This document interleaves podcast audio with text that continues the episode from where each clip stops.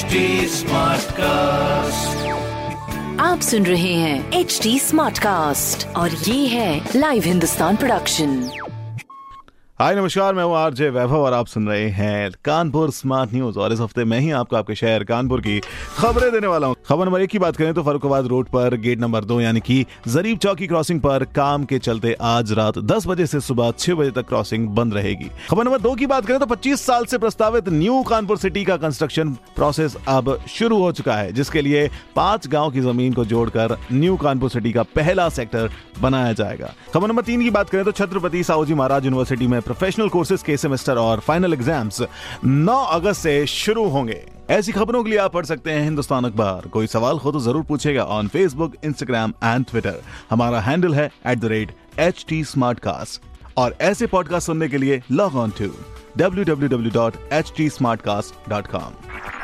आप सुन रहे हैं एच डी स्मार्ट कास्ट और ये था live Hindustan production HD Smartcast.